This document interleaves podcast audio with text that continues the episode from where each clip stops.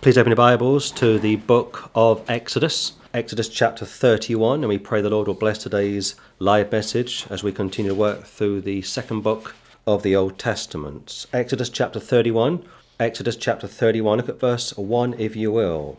And the Lord spake unto Moses, saying, See, I have called by name Bezaleel, the son of Uri, the son of Hur, of the tribe of Judah, and I have filled him with the Spirit of God, in wisdom and in understanding, and in knowledge, and in all manner of workmanship, to devise cunning works, to work in gold, and in silver, and in brass, and in cutting of stones to set them, and in carving of timber, to work in all manner of workmanship. So you've got two gentlemen that are linked directly to the tabernacle, and the Lord normally works in twos Moses and Aaron, and here Bezaleel, and also verse 6 Aholiab, Jesus, John, Peter, Paul, Moses, Elijah, being the two witnesses, of course, and that's one of the reasons why the Lord would send out the apostles two by two. Verse 1 again. And the Lord, Jehovah, spake unto Moses, spoke unto Moses, a physical voice, which only Moses could hear, eyes to see, ears to hear. See, I have called by name Bezaleel, the son of Uri, the son of Hur, of the tribe of Judah. Tribe of Judah. The Lord Jesus Christ is, of course, from the tribe of Judah. And here you've got one character named explicitly. And I have filled him, verse 3, with the Spirit of God, the Holy Ghost, in wisdom and in understanding and in knowledge and in all manner of workmanship. He's fully equipped. Nothing is left to chance, to devise, to devise cunning works, to work in gold and in silver and in brass, and in cutting of stones to set them, and in carving of timber, to work in all manner of workmanship. Cunning works, meaning specialist works. The intricacy of the work was divine through and through. Keep your hand there and go to Luke chapter 6. If the Lord doesn't call you, you shouldn't go. If the Lord doesn't equip you, you shouldn't go. It's all of the Lord. And of course, we are looking at service, never salvation. And from Luke chapter 6, uh, verse 12, it says the following And it came to pass in those days that he went out into a mountain to pray and continued all night in prayer to God concerning the Lord Jesus Christ. And when it was day, he called unto him his disciples, and of them he chose twelve, whom also he named apostles. Verse 14, verse 15, verse 16. And if you have a Scofield Reference Bible in the middle part, the margin, it says personal election. That's incorrect. C.I. Scofield was a one point Calvinist. But somebody once said this I was, an, uh, I was an Arminian up until the cross, but once I got to the cross, I am now a Calvinist, meaning that I am now saved, because Calvinists believe in once saved, always saved. The Arminian view teaches one has free will to be saved, but once you get saved, you are then a Calvinist, or you are like a Calvinist, predestinated to be conformed to the image of the Lord Jesus Christ, and at that time you are forever safe in the Lord Jesus Christ. One more time, verse 12. And it came to pass in those days that he went out into a mountain to pray, pray, pray, and continued all night in prayer to God. He chose his apostles in time, not before time. He chose his apostles for service, not salvation. John chapter 1, they're already saved. And here, verse 12, verse 13, verse 14, verse 15, they are being called for service. Got to watch these guys. Go to Romans chapter 16. Romans chapter 16. So Christ prayed all night, and out of at least 80 people, he chose him 12. And of course, one of the 12 would be Judas Iscariot, who's linked to the tribe of Dan. And I'll speak about that in a few more moments. But Romans 16 fits nicely with Luke chapter 6 and also Exodus chapter 31. Romans 16, Romans uh, 16, look at verse 7. Salute Andronicus and Junia, my kinsmen, fellow Jews, and my fellow prisoners. They've done time like I have, but also in reference to serving the Lord Jesus Christ, a bondman, a bondwoman of the Lord Jesus Christ who are of note among the apostles. They are known by the apostles, but look at this, comma, who also were in Christ before me. They got saved before me. Nobody was saved before the foundation of the world. Go back to the book of Exodus. You got saved in time. You got saved when you believed. Ephesians chapter 1. And then you were predestinated to be conformed to the image of the Lord Jesus Christ. 31 2. See, I have called by name Bezaleel, the son of Uri, son of Ur, tribe of Judah. So the first man named in the Old Testament who was linked directly to the tabernacle comes from the tribe of Judah. Jesus Christ was a Judean Jew, linked to the testimony, the covenant, the new covenant. Jesus Christ is linked to the temple of our bodies. And here, verse 3 And I, Jehovah speaking, have filled him with the Spirit of God. I have filled him, I have called him, I have given him, you see, and I have filled him with the Spirit of God in wisdom and in understanding and in knowledge and in all manner of workmanship. He can't possibly fail to devise cunning works, to work in gold, and in silver, and in brass, and in cutting of stones to set them, and in carving of timber, to work in all manner of workmanship. So, this character, verse 2, and also the character from verse 6, were both chosen in time. The twelve apostles were all chosen in time. Nobody, nobody, nobody was ever chosen before the foundation of the world to be saved, because nobody existed before the foundation of the world. The church didn't exist until the Word of God became flesh and dwelt among us. Look at verse 6. And I, behold, I have given with him Aholiab, the son of Ahisamach, of the tribe of Dan. And in the hearts of all that are wise hearted, I have put wisdom, that they may make all that I have commanded thee the tabernacle of the congregation, and the ark of the testimony, and the mercy seat that is thereupon, and all the furniture of the tabernacle. Furniture, such a modern word. You rent a property, the first thing you want to know is does it have any furniture? Six times the word furniture appears in chapter 31. It's only found uh, elsewhere in the book of Genesis. Furniture to do with the tabernacle, but verse 6 again, and I, behold, I have given with him Aholiab, the son of Ahisamach, of the tribe of Dan. So Dan is working with Judah. 6 and 2. Jesus, tribe of Judah, Antichrist, tribe of Dan. Incredible. And in the hearts of all that are wise hearted, I have put wisdom, that they may make all that I have commanded thee. Leave nothing out, add nothing. The tabernacle of the congregation, and the ark of the testimony, and the mercy seat that is thereupon, and all the furniture of the tabernacle, and the table and his furniture, and the pure candlestick, with all his furniture, and the altar of incense, and the altar of burnt offering, with all his furniture, and the laver and his foot, and the cloths of service, and the holy garments of Aaron the priest, and the garments of his sons, to minister in the priest's office.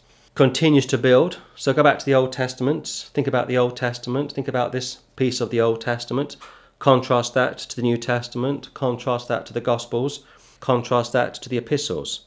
People working in twos, like I say, and here for the Old Testament, you've got a physical building a physical property, and connected to this physical building, this physical property is furniture. Table, candlestick, altar of incense, altar of burnt offering, laver in his foot, cloths of service, holy garments for Aaron, the priest, and the garments of his sons, to minister, to serve me in the priest's office, and the anointing oil, and sweet incense for the holy place, according to all that, according to all that I have commanded thee, shall they do. So the first 11 verses is a continuation, a further explanation, explanation as to the purpose of the tabernacle. We've just spent the last 20 months looking at the build up to the Jews arriving in the promised land. And now, Bezaleel, verse 2, Aholiab, verse 6, are going to work side by side to build the tabernacle. Again, John the Baptist, Jesus Christ, worked closely to initiate the temple of the Holy Ghost. Peter and Paul worked very closely post the death, burial, and resurrection of the Lord Jesus Christ.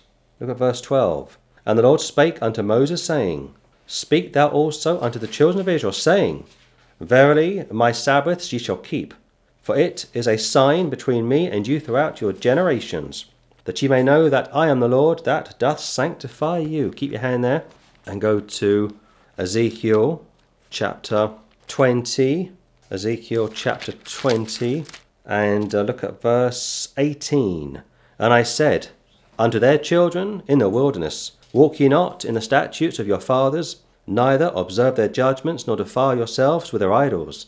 I am the Lord your God. Walk in my statutes, and keep my judgments, and do them, and hallow my Sabbaths, and they shall be a sign between me and you, that ye may know that I am the Lord your God. The church wasn't mentioned once. Gentiles are nowhere to be found. Look at it again, 18. But I said unto their children in the wilderness, Walk ye not in the statutes of your fathers. Pre the law, neither observe their judgments, nor defile yourselves with their idols. One of the reasons why the Lord wiped out millions pre and post, those in the days and times of Noah, will be down to their idolatry. I am the Lord your God, in reference to the children of Israel. Walk in my statutes and keep my judgments and do them, and hallow, consecrate, sanctify, make holy my Sabbaths, and they shall be a sign between me and you, that ye may know that I am the Lord your God. Paul says, before you got saved, you were without Christ, without hope, lost in the world. Go to Colossians chapter 2. The Sabbath is a ceremonial aspect of the Ten Commandments. Only one day in a Jewish week was to be put aside for the worship of Jehovah. Friday sundown to Saturday sundown. One day a week. Contrast that to the moral aspect of the Ten Commandments, which you were to do seven days a week. It's important that people who are saved understand the difference between the Old Testament, the New Testament, Israel, and the church. Unfortunately, a lot of people no longer take the time to rightly divide the word of truth. Colossians chapter 2, Colossians chapter 2, look at verse 16. Let no man therefore judge you in meat, or in drink, or in respect of an holy day, or of the new moon, or of the Sabbath days. He's got two groups of people in mind saved Jews that were still sensitive to the Sabbath, Jewish feast days, and also Gentiles. Be careful how you do what you do.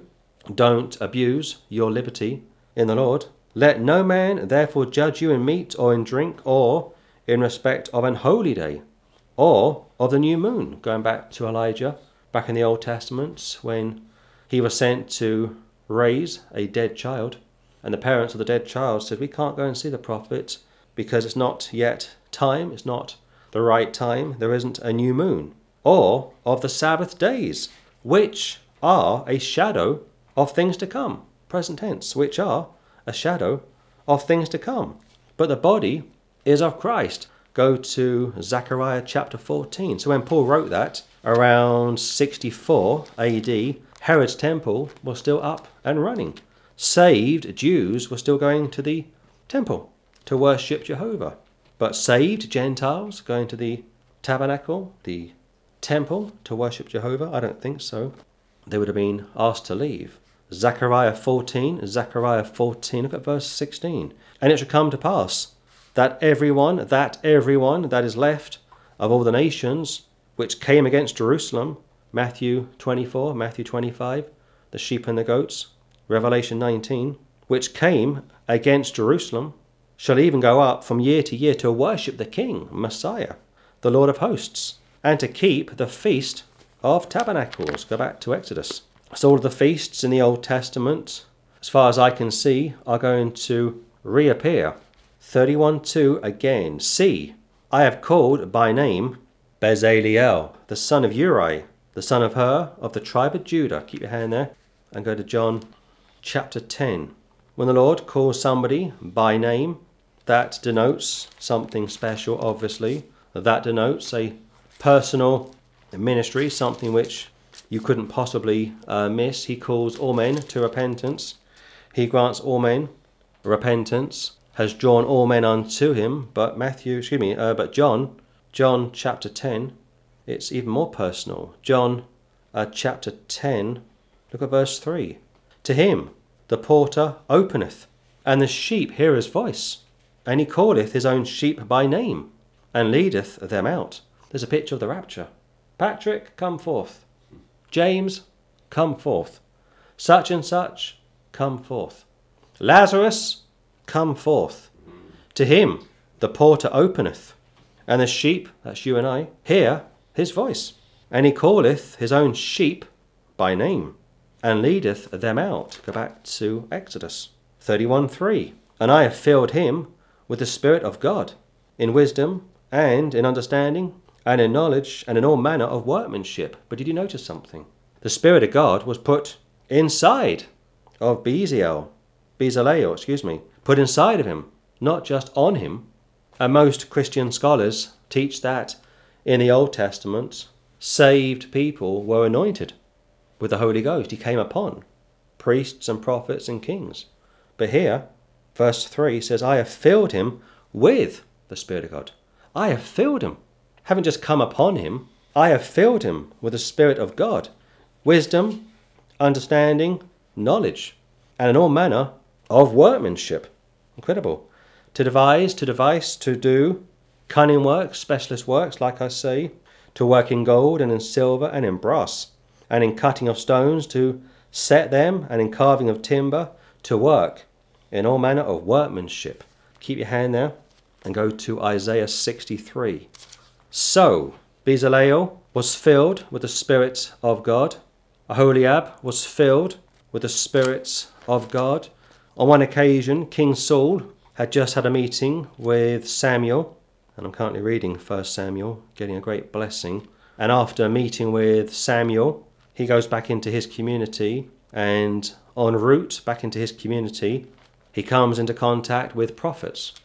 And it says how the Lord changed him into a new man, and he gave him a new heart as well. It does suggest that King Saul was born again. I don't know. If you were to press me, I would say that the new birth, technically, scripturally, is a New Testament doctrine.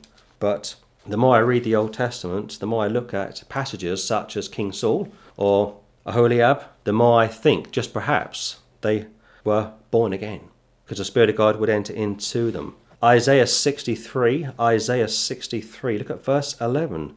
Then he remembered the days of old, Moses and his people, saying, where is he that brought them up out of the sea with the shepherd of his flock? Where is he that put his spirit within him? Not on him, within him. All of your Bibles, modern Bibles, will change that to be anoint, to come upon him like an anointing. But here it says, Where is he that put his Holy Spirit within him? Moses was indwelt with the Holy Ghost. Go to Genesis chapter 41. Genesis chapter 41. Genesis chapter 41. And look at verse 38. And Pharaoh said unto his servants, Can we find such a one as this, a man in whom the Spirit of God is? Now I appreciate that Pharaoh was an unsaved man, a pagan, and yet wouldn't Caiaphas say something similar, John 11, concerning Jesus, which was correct? Wouldn't Nebuchadnezzar say something correct about Daniel? Daniel chapter 4, which was correct. Just because somebody isn't saved doesn't mean they don't always tell the truth. Can we find such a one as this is a man, in whom the Spirit of God is? Concerning Joseph, of course. Go back to Exodus. So, just a quick detour to show you something which I thought was important concerning the Holy Ghost either coming upon someone in the sense of anointing someone, or entering someone in the sense of regenerating someone. 31:12 again. And the Lord spake unto Moses, saying, Speak thou also unto the children of Israel, not the church, saying, Verily my Sabbaths ye shall keep, high Sabbaths, weekly Sabbaths, for it is a sign between me and you throughout your generations, not a supernatural sign. Not the mistake that Scofield would make, and also Ruckman. There isn't anything supernatural about the Sabbath. It's a physical sign, not a supernatural sign. A weekly break, if you will, to come together, that ye may know that I am the Lord that doth sanctify you. Jehovah and the Jews, not Jehovah and the church. You shall keep the Sabbath, therefore, for it is holy unto you. Every one that defileth it shall surely be put to death, capital punishment. For whosoever doeth any work therein, that soul shall be cut off from among his people.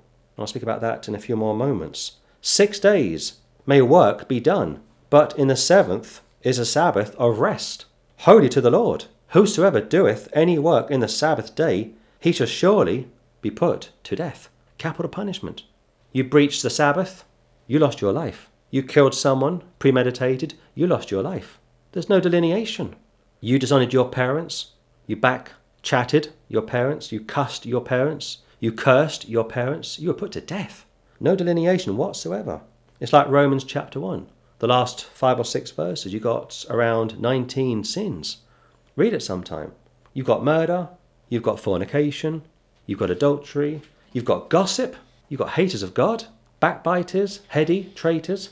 Paul links and lumps all those people together. Mm. And he says those people, and in the context, unsaved people, are worthy of death. Not only those that do those things, but those that take pleasure in those that do those things are also worthy of death. Wherefore, verse 16, the children of Israel shall keep the Sabbath, to observe the Sabbath throughout their generations, for a perpetual covenant. Old Testament, not New Testament. The Jews, not the church.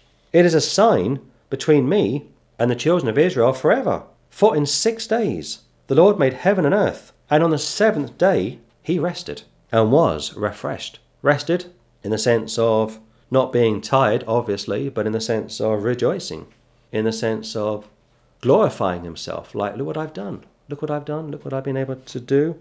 I'm the Lord God Almighty. I shan't share my glory with anyone else. 18. And he gave unto Moses, when he had made an end of communion with him upon Mount Sinai, two tables of testimony, tables of stone. We say it was written in stone. Tables of stone written with the finger of God. Go to Psalm chapter 8. Look at verse 3. When I consider thy heavens, the work of thy fingers, the moon and the stars, which thou hast ordained.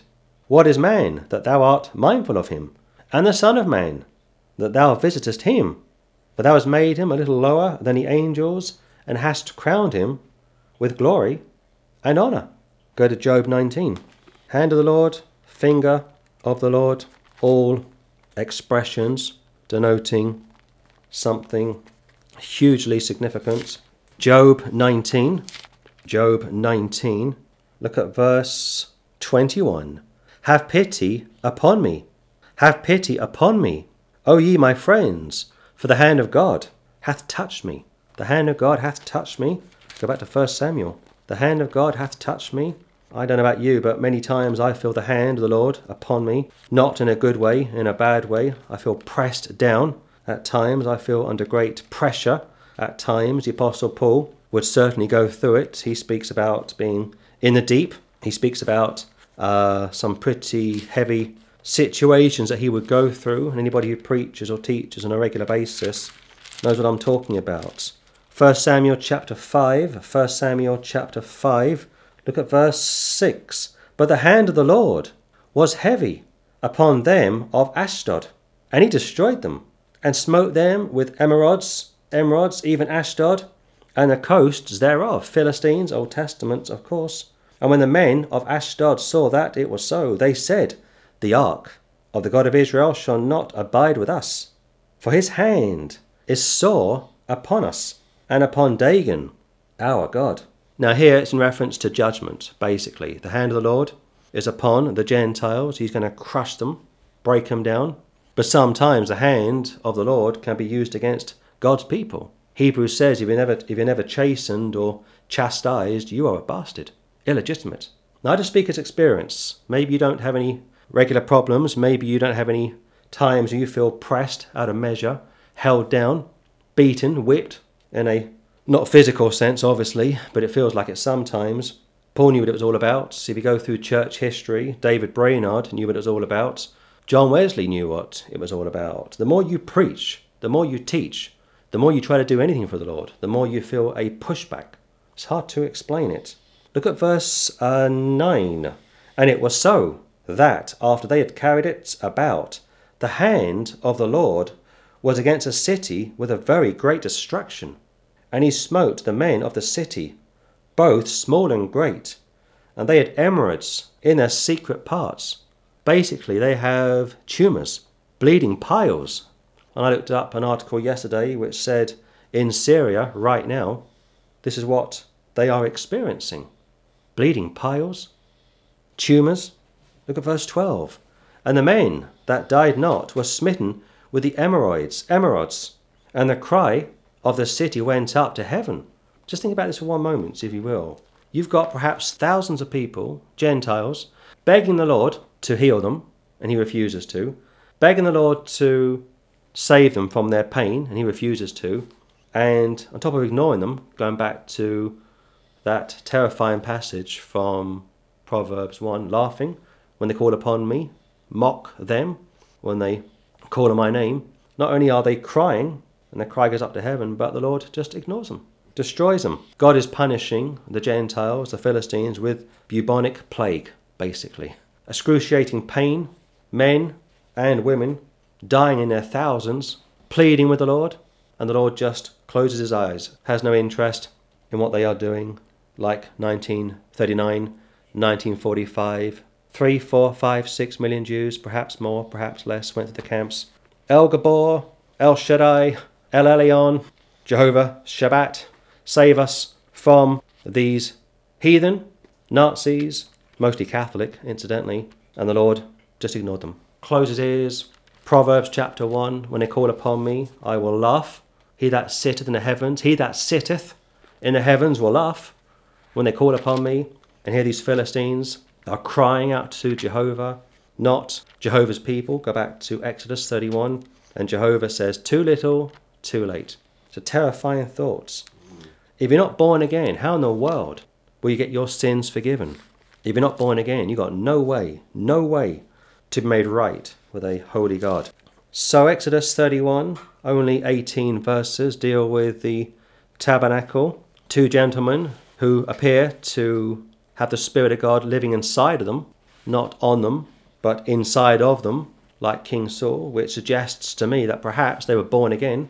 But I won't commit myself and say that for sure. I've always been of the belief that the new birth is a New Testament doctrine. But the more I read this, the more I think that just perhaps it would be possible and was possible uh, for the Old Testament greats to be born again. The Ten Commandments are placed inside of the ark, hence why it's called the Ark of the Testimony.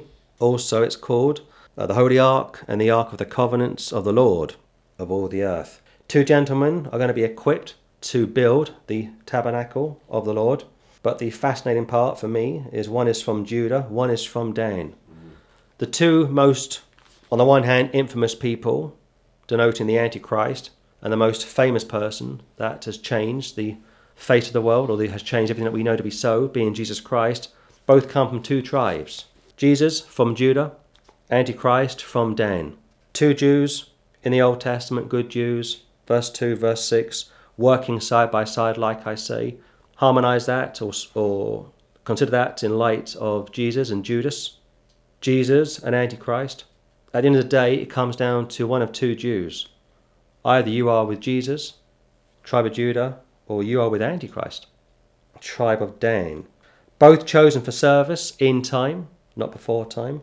Nobody, again, is chosen for salvation before time, because again, nobody existed before time began. Before the foundation of the world, it was just God, just God.